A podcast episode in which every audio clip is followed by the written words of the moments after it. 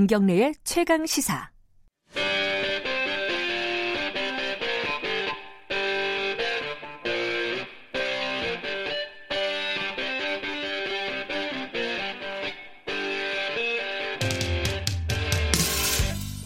핫한 경제산 그 정수리에 침을 꽂는 경제 직설 시간입니다. 오늘은요 경제 성장률 관련된 얘기를 해보겠습니다. 이게 어, 올해 한국 경제 성장률을 대체로 좀 낮게 잡았었는데 더 하향 조정을 하고 있죠 대부분의 기관에서 이 부분을 걱정하시는 분들도 있고 또 이게 크게 걱정할 부분이 아니다라고 하시는 분들도 있고 또 한편으로는 경제 성장률이 도대체 뭘까? 이게 왜 중요한 건가? 뭐 이런 의문까지도 좀 듭니다. 경제 알아야 바꾼다의 저자 주진영 씨 스튜디오에 나와 계십니다. 안녕하세요. 네, 안녕하세요. 올해 제가 아까 말씀드렸듯이 성장률을 다시 조금씩 조금씩 좀 낮추고 있어요. 예, 예상 성장률을요. 그죠? 그렇죠. 이게 어느 정도로 낮추고 있나요, 지금?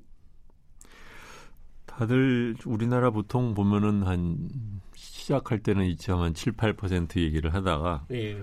요새는 거의 뭐 한 2.5% 적어도 예. 근처로 내려가는 것 같아요. 그래서 OECD의 경우에는 작년 말에는 올해 성장률을 2.8로 봤다가 어, 최근에 들어서 2.6으로 0.2% 포인트를 낮췄고 신용평가 기관인 무디스도 작년 비슷할 때 말에 2.3을 얘기하더니 2.1로 낮췄고 네.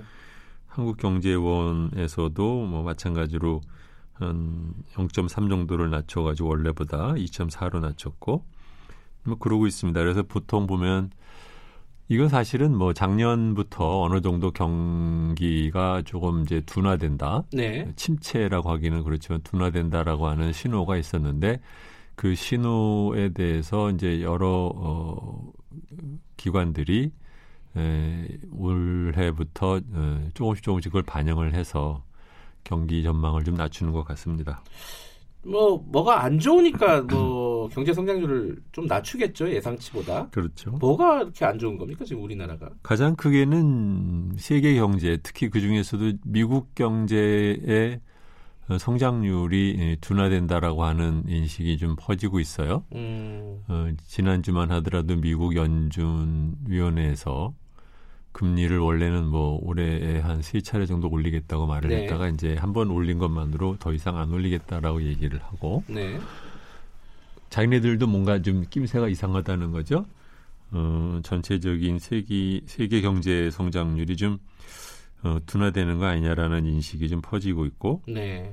어, 두 번째로는 이제 한국 마찬가지. 한국에서도 어, 2017년, 18년에 반도체 수출로 반짝했던 것들이 내려가면서 네. 어, 그것에 따른 경제 성장률 하락도 꽤 있을 것 같고 또 뭐 그동안에 계속해서 나오는 구조적인 문제에 해당되는 가계 부채 같은 것에 의해서 어, 경기도 이렇게 썩 좋아질 것 같지 않다 그런 생각들을 하는 거죠.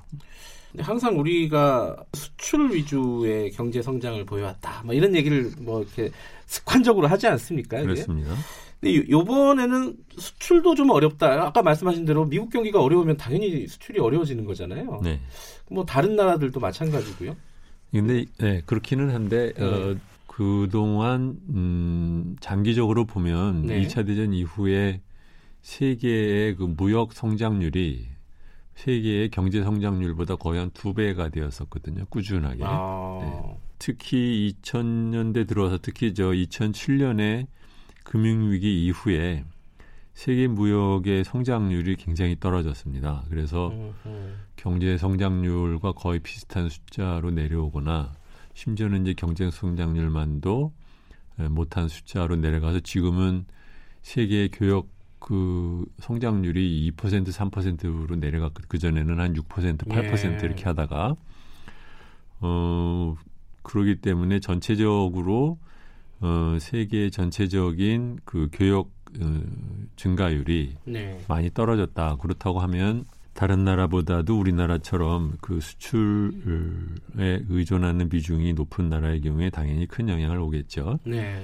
뭐 가장 크게 얘기를 하면 뭐 흔히 말해서 뭐 미국이나 일본 같은 나라가 자기네 GDP에서 수출이 차지하는 비중이 한 15% 정도 되는데 네. 일본도 그렇습니다. 심지어는 근데 네. 우리나라는 GDP 대비 어, 수출이 차지하는 비중이 거의 45%가 되는 나라니까 네. 어, 당연하게 세계 교역 증가율에 따른 그 영향을 한국이 훨씬 크게 받는 거죠.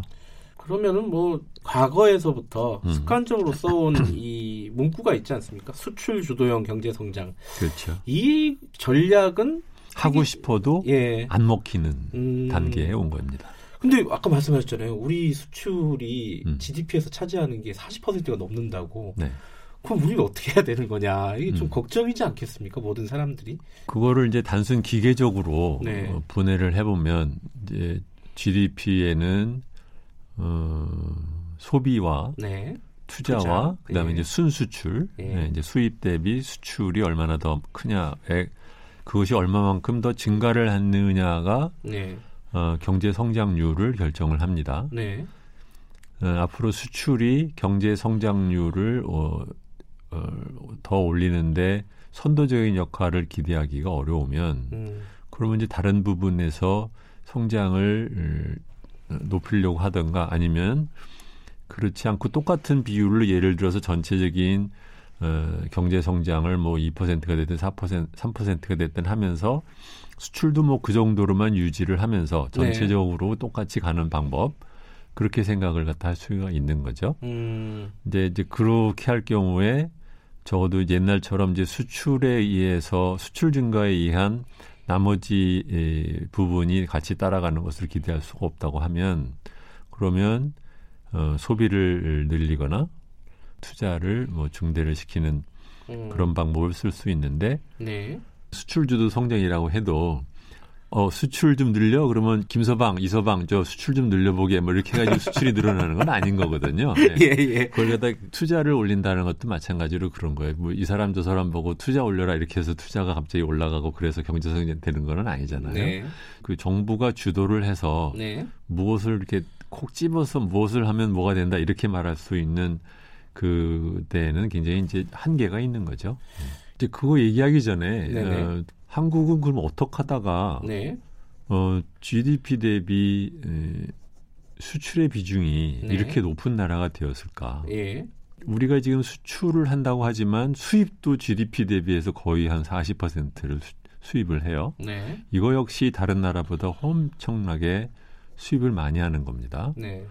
그 얘기는 뭐냐면 한국은 일종의 그 외주 공장화를 그동안 만들어 온 거예요. 다른 나라로 치면. 소위 말하면 다른 나라가 만든 부품을 수입해서 그것을 우리가 어, 우리의 기술이나 아니면은 노동력을 이용을 해서 네. 조금 부가가치를 더 만들어내서 그다음에 그거를 수출하는 네. 그게 그러면 이제 원소스는 누구였을까? 시작은 일본에서 일본 사람들이 만든 부품을 갖다가 싼 노동력을 붙여가지고 거기다 가공해서 그것을 수출을 해서 늘려가지고 네. 그렇게 해서 성장을 했다고 하면 그 다음으로 당- 등장한 것은 중국이 이제 세계의 공장으로 등장하면서 마찬가지죠. 그러니까 중국에다가 우리가 어떻게 보면 한 번 더 돌아가서 일본이나 아니면 다른 나라에서 갖고 온 부품을 만들어서 우리가 또 생산재를 만들어서 그 생산재를 중국에다가 팔아서 중국이 다시 그걸 또 다시 자기네들의 노동력과 붙여서 그다음에 최종 소비재를 만들어서 파는 나라가 네. 됐다는 거죠. 네. 이 수출을 받아들일 수 있는 나라들이 점점점 옛날보다 그 수입 성향이 떨어지고 네. 아니면 자체적으로 예를 들면 뭐 이, 어, 중국에서 자체적으로 뭐 자재를 갖다 뭐 생산을 한다든가 뭐 이렇게 되면서 우리가 이제 팔 수 없는 거잖아요. 그 얘기는 뭐냐면 어떻게 보면은 우리나라 GDP에서 수출이 차지하는 비중을 낮춰야 된다는 얘기일 거예요. 음. 네. 그 얘기는 똑같이 우리나라에서 수입이 차지하는 비중도 줄여야 될 겁니다. 대표적인 케이스가 우리나라 주요 수출품 중에 하나가 이제 석유화학 생 예. 제품이거든요.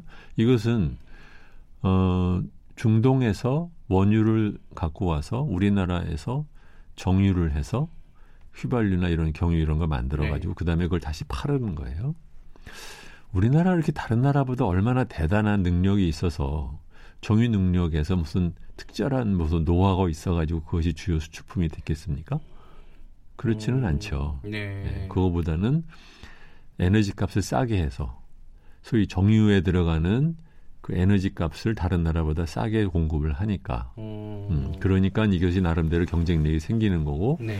그러니까 우리나라가 산업용에 대한 경, 전기값을 싸게 제공하느라고 네. 국민들한테는 전기값을 갖다 좀 더 비싸게 받는다든가 뭐 이렇게 되는 건데 네. 그 비싸게 너무 받으면 또 국민들이 뭐라고 하니까 이제 한전한테 지금 빚을 지우고 음. 한전은 계속 적자가 나는 이런 구조. 이거 역시 어떻게 보면은 현재의 수출량을 유지를 하기 위해서 여러 가지 경제의 왜곡을 갖다 일으키고 있는 거거든요. 예. 그러니까 그런 식의 어 소위 말하면 대기업 수출에 의존하기 위해서 그동안 제공했던 여러 가지 인센티브를 줄여가는 역할도 앞으로 정부가 해야 될 거고 네.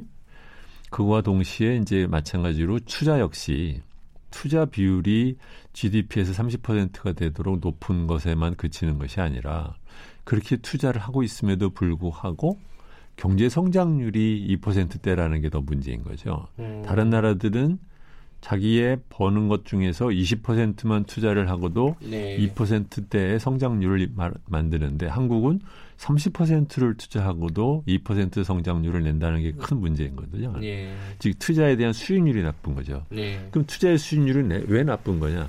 전체적으로 수익률이 높은 쪽으로 투자가 흘러가도록 잘 놔둬야 되는데 그러지 않고 자꾸 수익률이 나쁨에도 불구하고 계속해서 그쪽으로 돈이 가도록 예. 정부가 컨트롤하고 있는 거예요. 예를 들면 이제 대표적인 케이스가 수익성이 낮은 기업에 대해서도 정부가 뭐 신용 보증을 해준다든가 이런 식으로 예. 돌아가게 하고 두 번째로는 대기업 역시 자기네 그룹 안에서 수익성이 낮은 사업에도 돈이 가도록 재벌 총수가 그걸 돈을 틀어주고 있고 요 요번에 이제 터진 것 중에 하나가 그 아시아나 항공 예. 같은 거잖아요. 그렇죠? 그러니까는 경제 전체적으로는 소위 말하면 생산성의 증가율이 떨어지는 것이고 네. 투자를 해도 수익률이 나쁜데 투자를 하도록 자꾸 우리가 놔두고 있는 거죠. 수출과 투자에 대해서 한 말씀 해주셨는데. 그다음에 이제 소비에 대해서 얘기를 예. 하면 어, 이것도 이 자리에서 여러 번 얘기를 드렸어요. 첫 번째로 우리나라에서 지금 소비가 침체가 되는 가장 큰 이유는 어, 부동산이에 대한 그 돈이 너무 빚이 네. 너무 많아서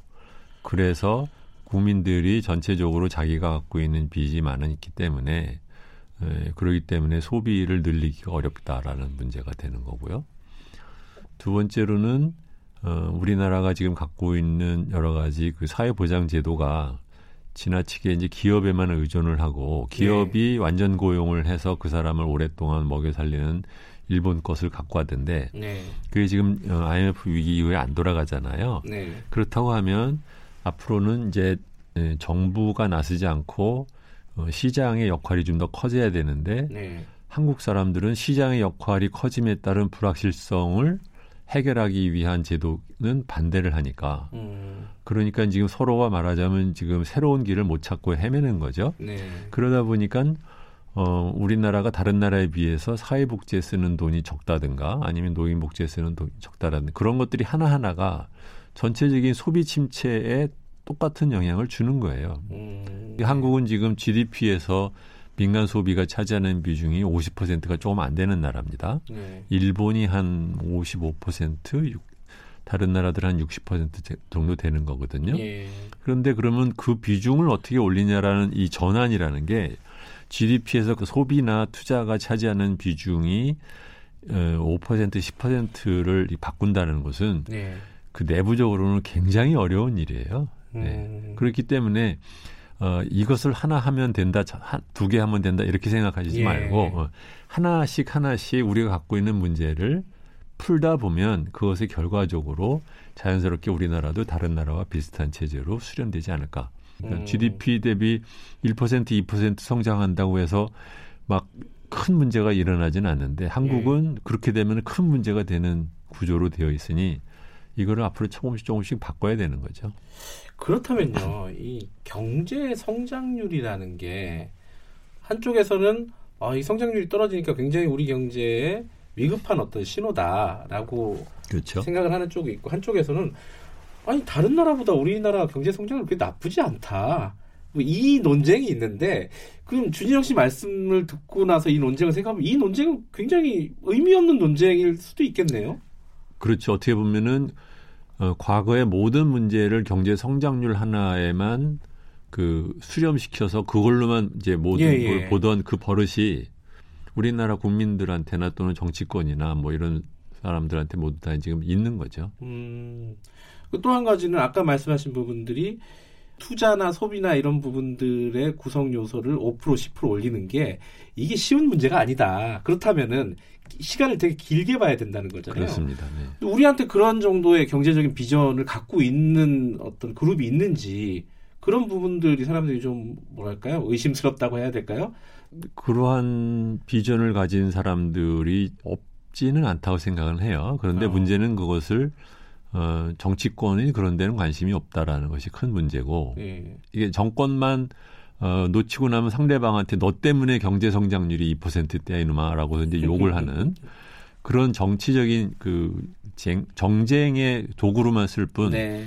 이것이 어떻게 그러면 우리가 어, 이걸 해결할 거냐에 대한 생각을 좀 안 하는 거고 두 번째로는 뭐 지금 정권도 어떻게 보면 그런 거죠. 그러니까는 어, 성장률은 어떻게 할 건데라는 말을 하면 제가 보기에는 별로 실용도 안 되는 뭐 소득주도 성장 이런 거를 해서 음, 사실은 그 구체적으로 정책적인 그 수단이 이렇게 많지도 않은 얘기를 하면서 2년을 보내고 나니까 네. 지금 와가지고서는 이제 서로가 미천이 양쪽 다 떨어진 겁니다. 음, 저는 그렇게 봐요. 그래요. 네. 아 이게 정치 우리 정치권이 사실 이쪽 뭐 그런 표현이 여기서 적절할지 모르겠지만은 좌파냐 우파냐를 떠나서 경제 정책에 대해서는 진지하게 접근하는 그룹이 없다. 그렇습니다. 정치권에서는 적어도 네, 네. 그런 말씀이시네요. 그러니까 자, 오늘 여기까지 듣죠. 고맙습니다. 네, 안녕히 계세요. 경제 알아야 바꾼다의 저자 주진영 씨와 말씀 나눠봤고요. 보다 풍부한 내용은 팟캐스트를 통해서 무삭제판, 무편집본으로 원본 그대로 들으실 수 있습니다.